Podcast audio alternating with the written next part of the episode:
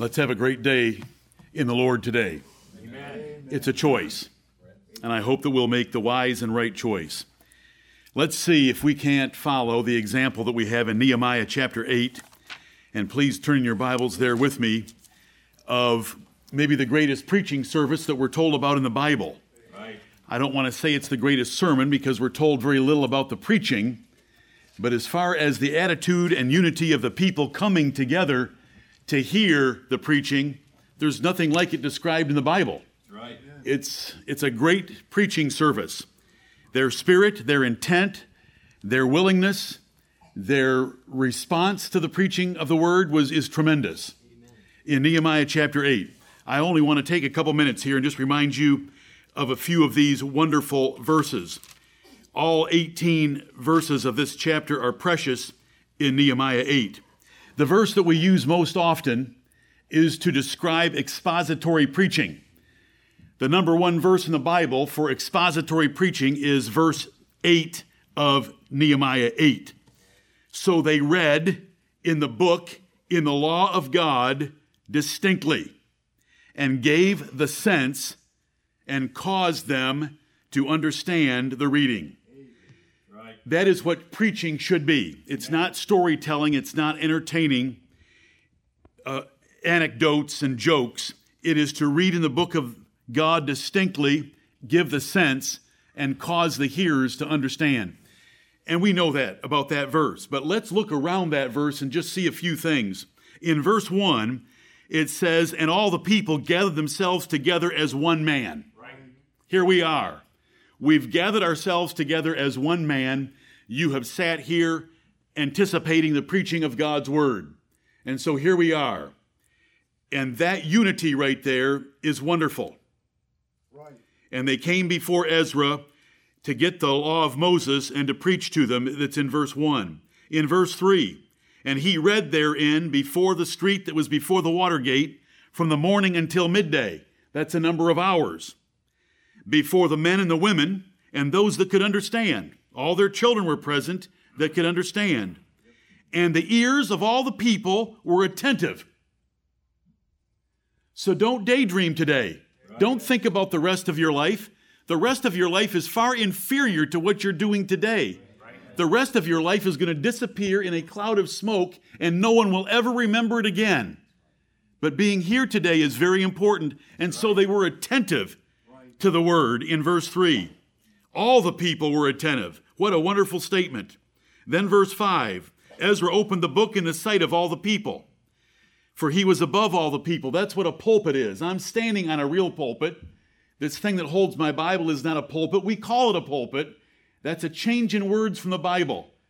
This is the pulpit because it gets me up because I'm short so that you can see that I'm holding the Bible.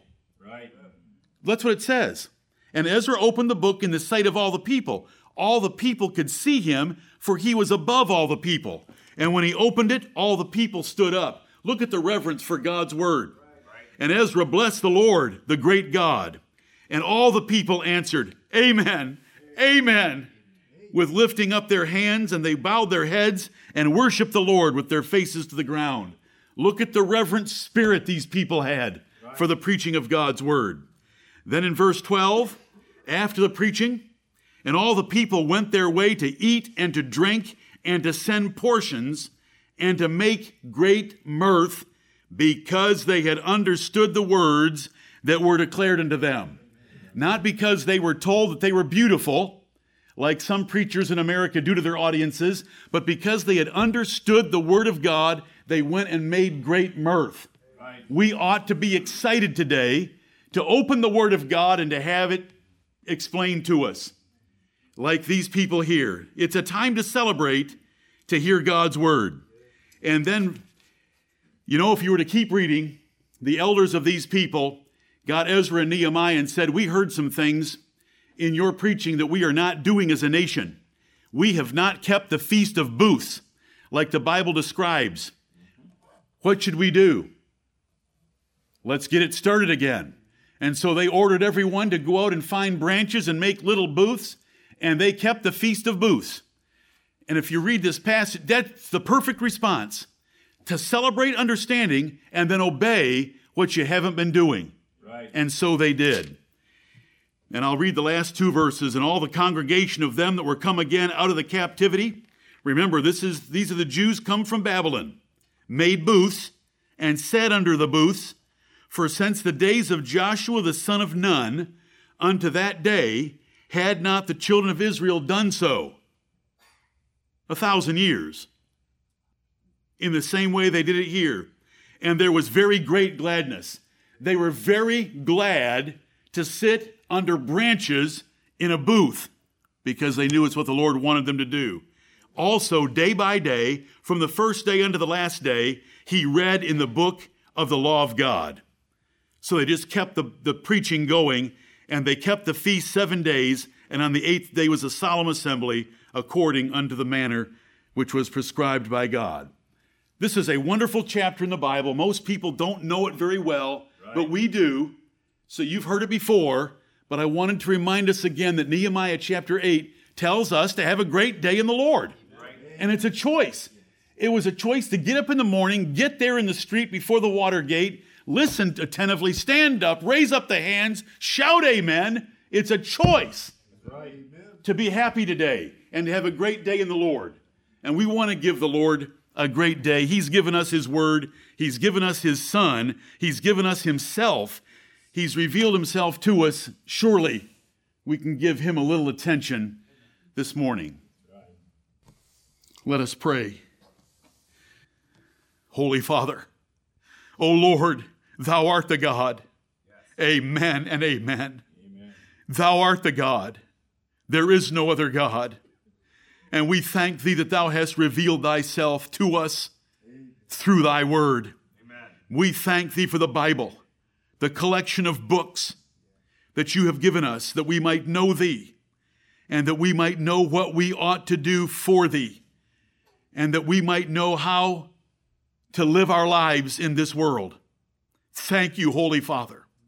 Thank you for the gift of thy Son, the Lord Jesus Christ, that makes our access unto thee wide open because of his intercession for us.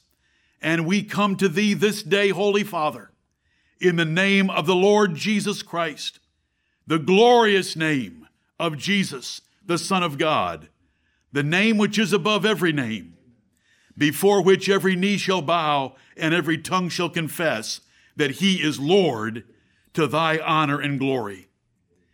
We thank thee for the holy example of these zealous souls that had felt the pain of your judgment while they sat in Babylon. But you restored them to the city of Jerusalem. And here they are showing their thankful hearts to hear the word of God. Let us celebrate today that you have not only inspired scripture for us, but preserved it to us in our language, and you've opened it to us that we might understand it. Oh, Father, be among us today as we have already prayed ably in the back room. Heavenly Father, without thy Spirit and without thy blessing, we can accomplish nothing good. But if you bless us, who shall hinder it? And we pray that you might bless us today. We thank thee for our brethren. We thank thee for the freedom in America that we might worship like this without any fear whatsoever of reprisal or consequences. We thank thee that you've given us health and strength to be here. Amen. We thank thee for our unity and peace. And we pray that you will now bless us. Heavenly Father, we know that we are not as bad as Isaiah chapter 1. And yet, and yet, O Lord, we ask that you would search us and know us and try us and see if there be any wicked way in us and lead us in the way everlasting.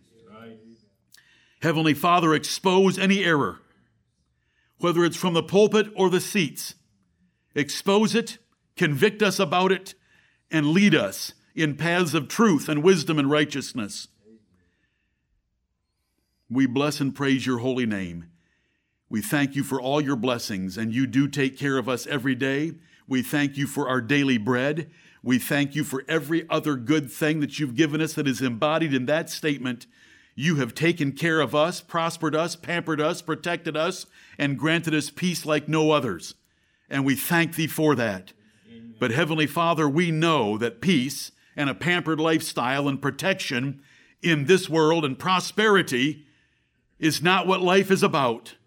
Our life is to honor and glorify Thee, the Lord of glory, the Creator of the heavens, the earth, the sea, and all that in them is. And we pray that you would now bless us to do that. We want to lift up your great and glorious name. We want to lift up your word. And this word that we have before us, the book of Isaiah, tells us about thy son in graphic detail, with his names given to us. And we thank thee for it, and his virgin birth declared, and his substitutionary atonement, and the satisfaction that he made of your divine justice for the salvation of our souls. Because of his blessing, because of his great work on the cross, you divided the spoil with him, for him to divide with us. And we thank thee for thy Holy Spirit, and we pray that the power of Pentecost will strengthen us this day, that every one of us will be lifted up in our spirits by thy Spirit that our worship will come up into heaven, even into thy holy dwelling place. It's in Jesus' name that we pray and ask these things, confessing our sins and thanking thee for every blessing. In Jesus' name, amen.